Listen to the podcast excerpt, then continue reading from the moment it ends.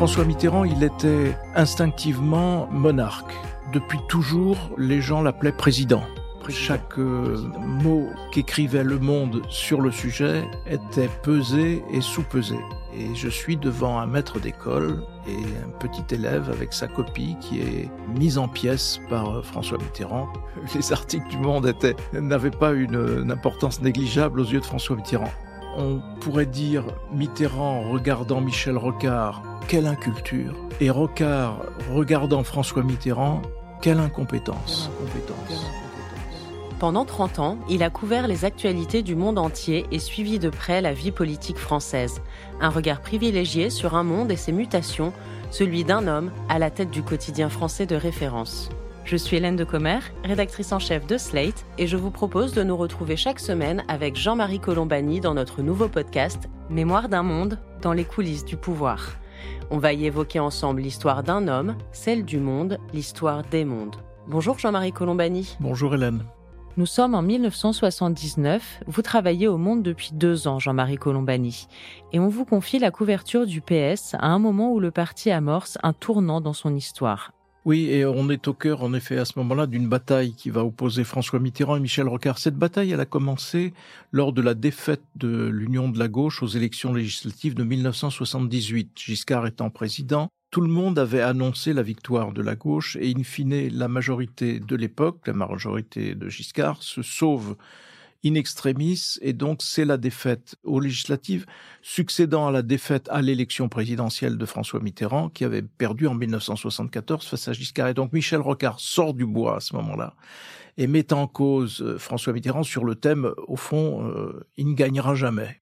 Et donc, au cœur de cette bataille, il y a le congrès de Metz où le Parti socialiste va être saisi de cette bataille avec euh, d'un côté Michel Rocard allié à Pierre Mauroy, qui est alors maire de Lille et qui est une personnalité socialiste euh, très importante, et François Mitterrand qui passe une alliance à ce moment-là avec Jean-Pierre Chevènement et le petit mouvement autour de Jean-Pierre Chevènement qui confiera d'ailleurs la rédaction d'un projet, le projet socialiste, qui sera censé irriguer la gestion de la gauche si elle arrive au, pouvoir. Et donc le congrès de Metz, c'est ça, c'est la bataille entre ces deux personnes avec chacun ses alliés et chacun ses mots d'ordre et son credo. Ce congrès, il s'ouvre au début du mois d'avril 1979. On va écouter le présentateur Dominique Baudis qui en annonce les résultats au JT de TF1.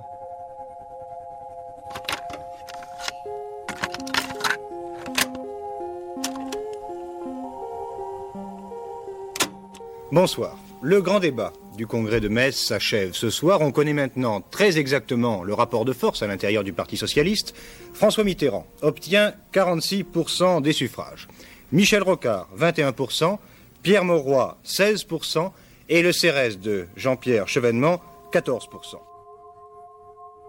Ce congrès de Metz, vous l'avez dit, Jean-Marie, c'est un point culminant de l'affrontement entre François Mitterrand et Michel Rocard. On va y revenir en détail un peu plus tard. Mais d'abord, j'aimerais savoir, vous, journaliste, comment est-ce que vous l'avez couvert? Comment ça s'est passé pour vous?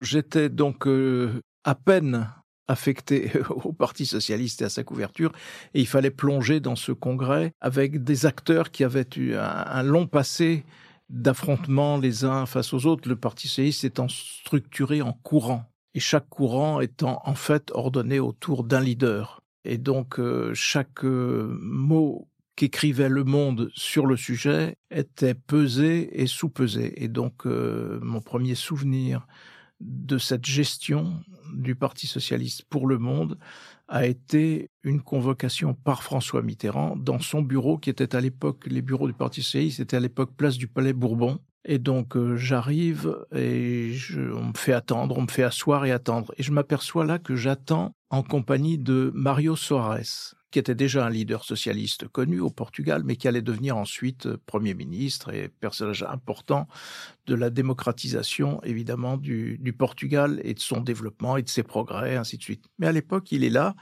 il est assis et il attend son tour. Et il attend manifestement depuis déjà assez longtemps et moi, j'arrive et je suis reçu avant lui.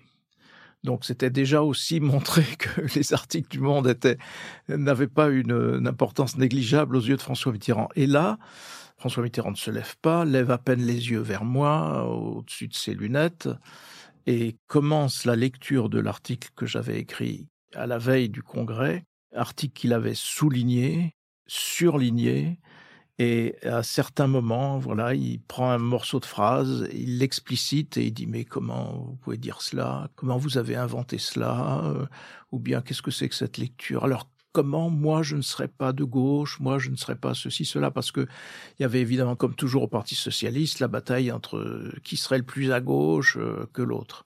Et donc c'est un exercice extrêmement difficile et je suis devant un maître d'école et un petit élève avec sa copie qui est mise en pièces par euh, François Mitterrand qui m'explique que j'ai une vision qui est une vision décidément inspirée par les Rocardiens et Pierre Mauroy et donc par ses adversaires.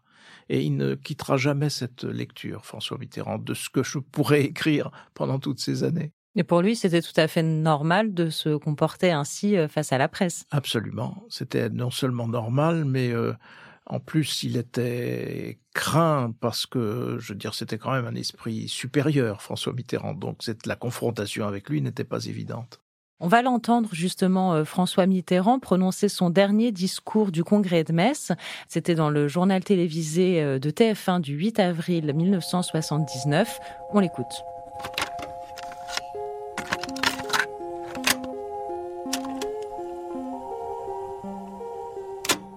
Eh bien, majorité large, étroite, absolue, relative, ouverte en tout cas, je vous le dis, ouverte, oui, si vous voulez bien en débattre lorsqu'on aura passé le cap des jours difficiles et que chacun aura pu éprouver la sincérité, la loyauté de l'autre, alors les socialistes auront chantier si vaste qu'ils oublieront le reste.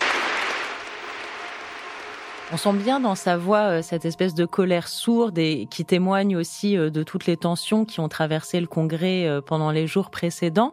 Il était comment, François Mitterrand, en meeting? Vous, vous parliez à l'instant d'un esprit supérieur. On a aussi beaucoup vanté son art oratoire. Alors c'est un art qui est hérité d'une longue vie au Parlement, une longue vie au Parlement puisqu'il a été à la fois à l'Assemblée et un, un temps aussi au Sénat.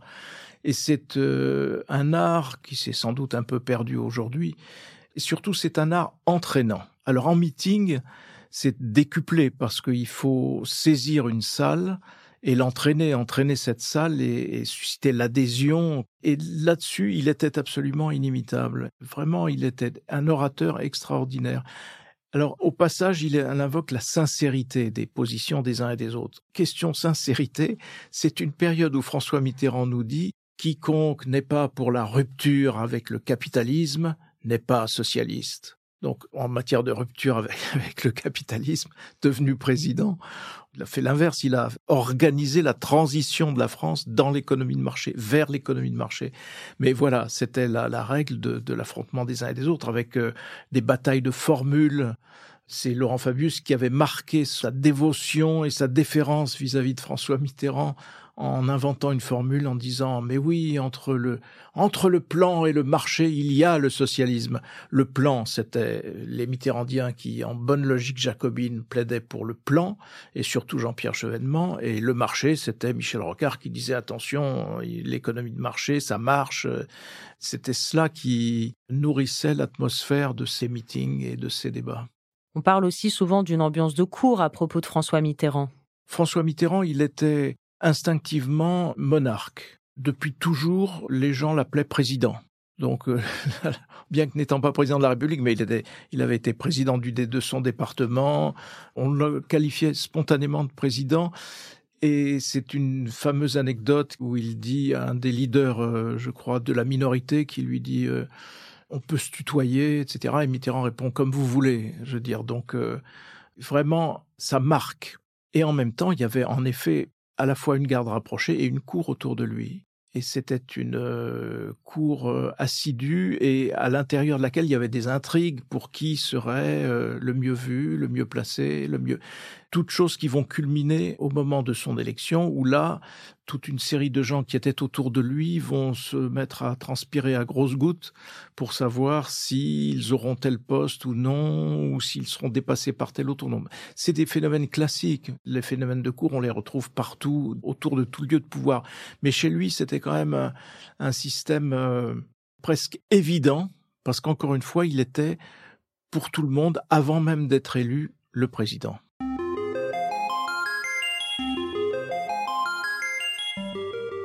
Alors revenons un peu sur euh, la détestation euh, des deux hommes, hein, euh, cette détestation entre Michel Rocard et François Mitterrand.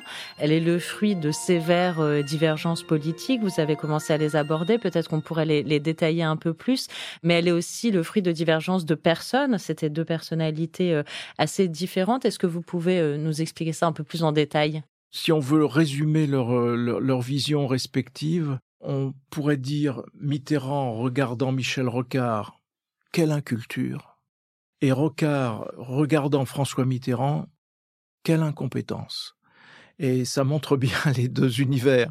François Mitterrand était un homme très cultivé. Il avait toujours énoncé, en tout cas moi il m'avait fait cette démonstration, pour être totalement libre, il fallait se ménager dans chaque journée deux à trois heures de liberté complète. Et cette liberté, vous l'occupez à visiter une exposition, parler avec tel ou tel intellectuel, lire, lire beaucoup, ainsi de suite. Et François Mitterrand, lui, baignait dans ce mode de, comportement, ce mode de vie presque. C'était lié à son mode de vie. Ce qui est euh, assez inimaginable pour un président d'aujourd'hui. Oui, on pourrait dire de François Mitterrand qu'au fond, il pensait comme De Gaulle, l'intendance suivra. Et Michel Rocard considérait qu'un État moderne, une société qui se complexifie, des batailles économiques qui se durcissent, justifiait que l'on ait une vision euh, économique cohérente, pertinente, etc. Plus Michel Rocard s'était quand même euh, violemment opposé à François Mitterrand sur un registre qui n'est pas très glorieux, qui est le registre de l'âge. L'âge du capitaine, c'était un des arguments forts de Michel Rocard pour justifier que l'on écarte François Mitterrand. Donc forcément, Mitterrand avait, en avait conçu une, volonté, comme il le dira quand il nommera au début de son second septennat Michel Rocard Premier ministre, il dira il faut lever l'hypothèque Rocard. Donc tout le temps de son parcours, François Mitterrand a détesté Michel Rocard et s'est employé à le, à le contrôler ou à le neutraliser c'est vraiment quelque chose qui a structuré la vie de la gauche et la vie du Parti socialiste pour longtemps, pour aboutir à, la fin du feuilleton, quand Manuel Valls a décrété les deux gauches irréconciliables. Mais à l'époque, les deux gauches, elles sont séparées, mais elles sont conciliables et elles vont se concilier autour de la victoire de François Mitterrand, malgré tout. Et avec cette victoire, François Mitterrand poursuit la construction de son mythe, de son personnage aussi. Il était adepte des opérations de séduction, il avait ses lieux de pèlerinage, ses moments forts. Comment ça s'est passé pour vous? Est-ce que vous l'avez accompagné dans ces moments-là? Mais c'est-à-dire j'ai eu droit au traitement euh, lambda, j'imagine, auquel avait droit tout journaliste qui était affecté au suivi des pas de François Mitterrand. Et donc il fallait montrer l'homme dans sa profondeur, dans sa culture, dans sa relation avec la nature, dans son attention aux uns et aux autres. Et moi, en effet, je l'ai suivi souvent. Par exemple, il partait souvent le, samedi, même régulièrement le samedi, vers sa circonscription qui était dans la Nièvre. Et là, il visitait les maires de son canton ou les maires de sa circonscription. Et donc, on arrivait quelque part, les maires en question étaient là, réunissaient quelques amis, quelques conseillers municipaux, et puis on prenait un verre euh, avec eux, euh, le verre de l'amitié, et puis on allait dans un autre village et, les séances se répétaient comme cela. Alors, on peut dire c'est du décorum, c'est de la communication euh, sans communicant. Mais en même temps, il faut se rendre compte que François Mitterrand, toute sa vie, il a fait ça. Et depuis qu'il est élu, c'est-à-dire depuis euh, les années 48, 49, 1950, jusqu'à son élection, il fait cela. Et ça lui donne, au bout de la route, une connaissance intime de la France il n'y a pas une ville moyenne ou une ville de moyenne importance où il ne soit pas capable de dormir chez l'un ou chez l'autre. Partout, il pouvait être accueilli, mais c'est un très long travail. Donc c'est un sens en même temps du, sacrifice à, un objectif euh, d'ambition politique assez extraordinaire. Et je me souviens de Jacques Chirac, après avoir été battu en 1988. Donc il était au fond du trou et euh, à l'hôtel de ville, l'hôtel de ville était sinistre, délaissé, etc. Et à ce moment-là, comme souvent avec les hommes politiques, quand ils sont au plus bas, c'est là qu'il faut aller les voir, parce que c'est là qu'ils vous font des confidences. Et Jacques Chirac me disait toujours, parlant de François Mitterrand, et de ce, ce parcours-là, disant Ah, sacré bestiaux, hein, sacré bestiaux. Mais racontez-moi comment il faisait. Donc euh, Jacques Chirac partait à la recherche de recettes, mais il n'y avait pas de recettes. Il y avait François Mitterrand capable de parler avec les uns, avec les autres, quelle que soit leur euh, hiérarchie sociale, quelle que soit leur euh, situation. C'était vraiment cela. Mais simplement, je n'étais pas le seul à avoir eu ce privilège.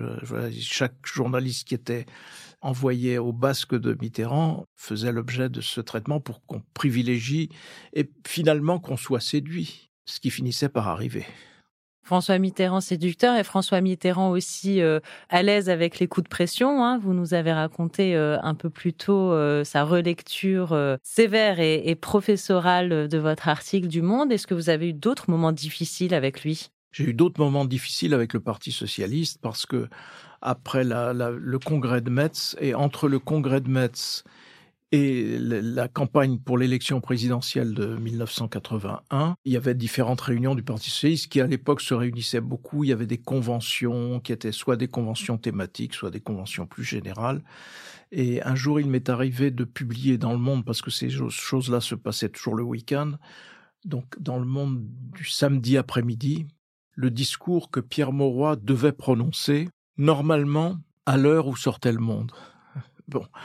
Et en fait, le discours a été prononcé plus tard, et donc tous les assistants à cette réunion avaient le monde sous les yeux et savaient à l'avance ce qu'allait déclarer Pierre Mauroy, qui à l'époque donc était dans l'opposition à François Mitterrand. Et donc aussitôt, Pierre Jox en avait fait un scandale de séance, avait fait suspendre la séance, protestation, annulation, report, drame et démarche officielle du porte-parole du Parti socialiste de l'époque, Laurent Fabius, auprès de Jacques Fauvet, directeur du Monde, pour que je sois licencié, séance tenante. Et donc Jacques Fauvet m'avait convoqué euh, pour m'informer que le porte-parole de François Mitterrand demandait officiellement mon licenciement. Il m'avait dit Souvenez-vous, Jean-Marie, les derniers censeurs que l'on ait vus au marbre du journal étaient socialistes et j'avais été évidemment parfaitement défendu et par la hiérarchie du service politique et par le directeur du journal de l'époque. Est-ce qu'on doute en tant que journaliste après un rendez-vous comme celui-là? Ça peut faire douter parce qu'on se dit voyons qu'est-ce que j'ai raté ou bien euh, est-ce que là j'ai vraiment pas un biais un peu trop euh, dépendant des autres euh. mais surtout ça conduit à prendre de la distance avec les politiques et avec l'univers politique en sachant que tous les coups sont permis et que nous-mêmes, on, court le risque d'être rapidement ballottés, instrumentalisés. Donc ça incite vraiment à prendre de la distance, davantage sans doute que l'on en avait auparavant. Ça, c'est incontestable. Ça conduisait quand même à, à ne pas croire à l'amour des libertés vu par les socialistes, sauf Pierre Mauroy parce que c'est quelqu'un qui euh, respectait profondément la presse et qui ne se mêlait jamais de protester ou de dire qu'il n'était pas d'accord, etc. Le meilleur exemple, c'est que son ami d'enfance, c'était Philippe Tesson. Ils étaient très liés l'un et l'autre. Philippe Tesson, qui était patron du quotidien de Paris, et Pierre Mauroy, qui était à l'époque Premier ministre, et Philippe Tesson balançait constamment des couvertures des unes contre Mauroy, et ils sont restés, malgré cela, les meilleurs amis du monde. C'était, euh, voilà. Et par ailleurs, dans leur façon de faire, il y avait un système d'officier traitant. Qu'est-ce que ben, c'est un C'est-à-dire c'est quelqu'un à qui vous déléguez la relation avec tel ou tel journaliste. Et François Mitterrand avait délégué auprès de moi Jean Glavani, son chef de cabinet, pour euh, qu'on soit régulièrement, pour que Jean Glavani me tienne au courant de, des initiatives de François Mitterrand, m'explique, euh, voilà. Et au fur et à mesure, d'ailleurs, Jean Glavani essayait de me faire écrire que Mitterrand ne serait pas cette fois candidat à l'élection présidentielle et qu'il laisserait au fond sa chance à Michel Rocard. Bien entendu, il n'en était rien, mais il était important que Michel Rocard le croie pour qu'il se découvre au moment où Mitterrand pensait qu'il fallait qu'il se découvre pour pouvoir le battre précisément et le, prendre en défaut.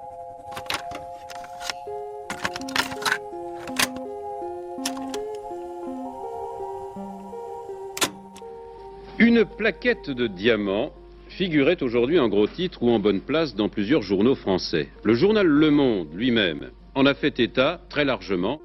Tout est parti d'un document publié par le Canard enchaîné, une photocopie de quatre lignes signée Bocassa, ordonnant à son comptoir national du diamant de sortir une plaquette de 30 carats destinée à M. Giscard d'Estaing, ministre des Finances de la République française. Oui, c'était en 73, Bocassa n'était pas empereur, M. Giscard d'Estaing était ministre des Finances. On vient d'entendre Roger Giquel au journal de 20h de TF1. Jean-Marie Colombani, c'est quoi cette affaire des diamants ou affaire des diamants de Bocassa et quel fut son impact sur les politiques? Comme l'avait indiqué Roger Giquel, c'est euh, la découverte du fait que Valéry Giscard d'Estaing, ministre des Finances, avait reçu une plaquette de diamants venant de Bokassa je rappelle que le lien avec Bokassa et avec la Centrafrique était très fort à l'époque et que Bokassa s'était fait couronner empereur dans une sorte de mimétisme absolu avec le, sacre de Napoléon, que Giscard n'avait certainement pas objecté à cette cérémonie, au contraire, euh, accompagnait même la démarche de Bokassa. Et donc, euh, ça fait l'effet d'une bombe parce que c'est comme si Giscard avait empoché les dix diamants et que c'était euh, une des raisons de du soutien que Giscard apportait euh, à, Bokassa comme euh, empereur de Centrafrique. Ça a eu un effet considérable en fait, parce que ça a vraiment sapé l'image de Valéry Giscard d'Estaing, qui s'en est défendu maladroitement. Du moins, c'est ce que l'on retient. On dit maladroitement parce que il, voilà, il a paru un peu désinvolte dans sa défense et qu'il n'a pas pris suffisamment les choses au sérieux au fond, c'est quelque chose qui était destiné à renforcer l'idée dans une partie de l'opinion que Giscard vivait au fond dans une bulle et, n'était pas euh, suffisamment proche des préoccupations des Français pour mériter de continuer, puisque tout cela se déroule avant l'élection présidentielle de 1981, où il s'agit, pour ceux qui organisent cela, évidemment, de barrer la route à Giscard. Comme vous le dites, Valérie Giscard d'Estaing s'est défendue. On va entendre sa réponse aux journalistes français.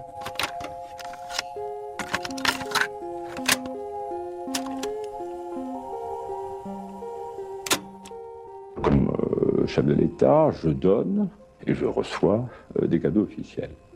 Ces cadeaux, ils sont, sans que je m'en occupe, je peux vous le dire, apportés à l'Élysée, ils y sont conservés, et ils n'en sortent que pour deux usages soit qu'ils soient attribués à des œuvres de bienfaisance, soit lorsqu'ils ont un, intérêt à cet égard, ils sont remis à des musées. Donc voilà comment les choses se passent. Et avant que mon mandat ne s'achève, tous les cadeaux que j'ai reçus, et dont la liste, bien entendu, euh, sera conservée, auront été utilisés à l'une ou l'autre de ces fonctions. Et enfin, à la question que vous m'avez posée sur la valeur de ce que j'aurais reçu comme ministre des Finances, j'oppose un démenti catégorique. Et j'ajoute méprisant. Ce mot méprisant vous a marqué, Jean-Marie Colombani? Oui, parce que c'était un petit peu Giscard allant là où on voulait le conduire, c'est-à-dire dans l'idée qu'il se plaçait décidément au-dessus des citoyens que nous étions et donc euh, qu'il pouvait euh, s'abriter derrière euh, ce vocabulaire pour, au fond, peut-être ne pas dire la vérité. Ce mot-là a marqué les esprits et a été dévastateur, en fait. Alors, c'est vrai que le monde a accompagné la démarche du canard enchaîné et lui a donné une très grande ampleur que peut-être le canard n'aurait pas eu seul. C'est la grande différence avec la période suivante où s'installe le journalisme d'investigation et où euh, le monde veut avoir ses propres enquêtes pour ne pas précisément répéter une situation où il était au fond un peu à la remorque du canard enchaîné. Et donc, euh, sans trop y regarder, mais c'était une occasion pour les dirigeants du monde aussi d'affaiblir euh, Valéry Giscard d'Estaing. Et c'était risqué de reprendre tel quel les infos du canard enchaîné? A posteriori. Est-ce que vous estimez que c'est une faute journalistique? Une faute. Non, simplement, il eût fallu que le monde ait sa propre enquête et, décortique un petit peu le, montage de cette opération. Parce qu'on voit bien comment elle est très très vite exploitée. Par exemple, ces affiches qui couvrent les murs de nos villes, où on voit Valéry Giscard d'Estaing, et en lieu et place de ses yeux, il y a des diamants. Donc c'est toute une machinerie qui se met en place, et sans doute le monde a manqué à ce moment-là de distance par rapport à ceux qui cherchaient à vraiment à en faire une affaire d'État, alors que la défense de Giscard s'entend. Je veux dire, c'est les cadeaux, ils sont ce qu'ils sont et ils sont en règle générale soit euh, dirigés vers le musée du président, puisque quand les présidents quittent leur fonction, il y a en général un musée qui rassemble les cadeaux qu'ils ont reçus, ou bien, comme le dit Giscard, en direction de d'offres de bienfaisance. Donc, euh, il n'avait pas fait de bijoux pour Anémone avec ses Anémone étant la femme de Giscard d'Estaing avec ses diamants, quoi. Donc, euh, moi, je pense qu'il y avait en plus plus à dire sur Giscard et l'Afrique que cette histoire de diamants que moi j'ai toujours considéré un peu comme dérisoire. Il y avait plus à dire parce que Giscard entretenait au fond avec le Bokassa et la personnalité de Bokassa et le pouvoir que Bokassa faisait régner en Centrafrique des comportements qui étaient contestables. Il allait à la chasse, Giscard. Giscard était un grand chasseur, il adorait la chasse. Et donc, on lui organisait des chasses sur le territoire euh, de la Centrafrique. Et euh, ça donnait lieu à des comportements que l'on dirait volontiers aujourd'hui, à juste titre, directement hérités de la colonisation, sans aucun doute.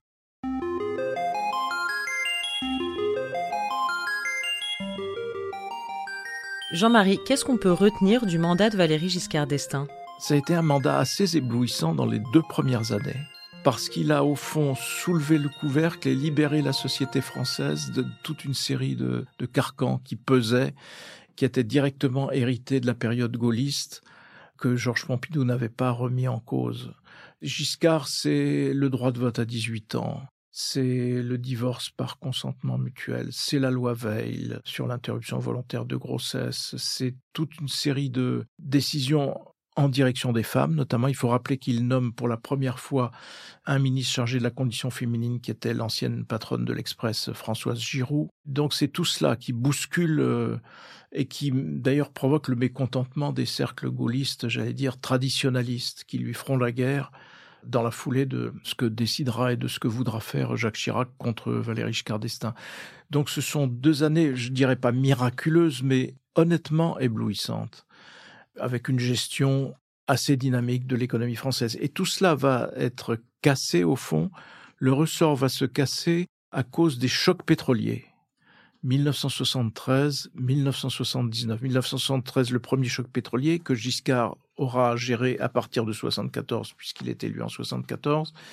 Et ensuite, second choc pétrolier en 79. Et là, la machine se casse parce que l'économie s'enraye, l'inflation euh, galope, le chômage apparaît. C'est là qu'on va entrer dans une période longue de chômage de masse. Et sur le plan politique, il y a une majorité qui est faite de deux familles, le RPR et les gaullistes d'un côté, dirigés par Jacques Chirac, animés par Jacques Chirac, et les giscardiens de l'autre, et les giscardiens avec un gouvernement qui est aux mains de Raymond Barre. Et à l'Assemblée nationale, la guerre va être permanente pour empêcher le gouvernement d'agir. Et c'est de là que Raymond Barre deviendra le champion toute catégorie de l'usage du 49.3 parce qu'il n'y avait pas d'autre moyen de gouverner et de faire passer des textes. Et donc euh, c'est sur le plan politique une bataille incessante et une guérilla permanente des gaullistes, entre guillemets, contre Giscard. Et donc euh, au fond ce qui restera de Giscard, ce seront ces deux années, deux premières années, réformes sur lesquelles, dans certaines d'entre elles, on vit encore avec.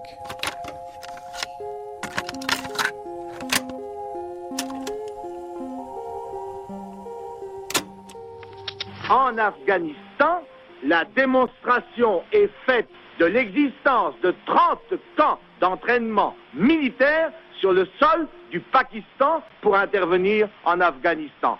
Là, l'intervention extérieure est patente, elle est claire, elle est nette, et dans ces conditions, on comprend, je dis bien, on comprend que le gouvernement soviétique ait été amené à respecter le traité qu'il avait signé avec le gouvernement. Je voulais, pour finir, Jean-Marie Colombani, revenir sur un autre personnage fort de l'époque, Georges Marchais. On vient de l'écouter, là, c'était dans un extrait du Soir 3 sur France 3, le 11 janvier 1980, à propos de l'Afghanistan. Georges Marchais, il avait une présence très particulière dans le paysage politique français. Il y avait un côté bête de scène chez Georges Marchais.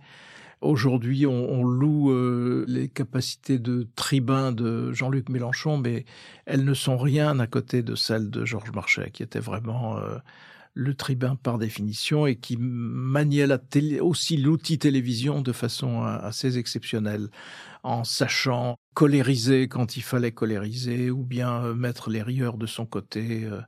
Et il menait la vie dure au fond à François Mitterrand parce qu'il était à la fois l'allié et l'adversaire de, François Mitterrand. Donc c'était un exercice assez compliqué. Georges Marchais, il n'était pas, il souffrait de ne pas être considéré comme d'autres dirigeants communistes avaient pu l'être. L'influence du Parti communiste dans l'intelligentsia était en déclin. Et donc lui, il accompagne au fond ce déclin. Il accompagne ce déclin qui est aussi un recul politique, puisque l'effet de la gestion par François Mitterrand de la relation avec le Parti communiste est d'avoir minoré, marginalisé progressivement le Parti communiste. Donc il va être au fond la, la victime de cela, et donc il va présider au fond Georges Marchais à ce déclin. Mais c'est compensé en quelque sorte en termes d'opinion, c'est compensé par sa présence, par sa capacité à, à trouver des formules chocs et à faire que chacune de ses apparitions à la télévision soit un événement. Mais la réalité politique, c'est qu'il est l'homme du déclin du Parti communiste français. Vous venez d'écouter Mémoire d'un monde dans les coulisses du pouvoir, un podcast de Jean-Marie Colombani, produit et réalisé par Slate Podcast. Direction éditoriale, Christophe Caron et Hélène de Commer. Production éditoriale, Christophe Caron, Hélène de Commer et Aurélie Rodriguez. Conseillère éditoriale, Florence Colombani. Prise de son, montage et réalisation, Aurélie Rodriguez. Musique, Victor Benamou. Ce podcast a été réalisé avec l'aide de Mona Delahaye et Clémentine Amblard.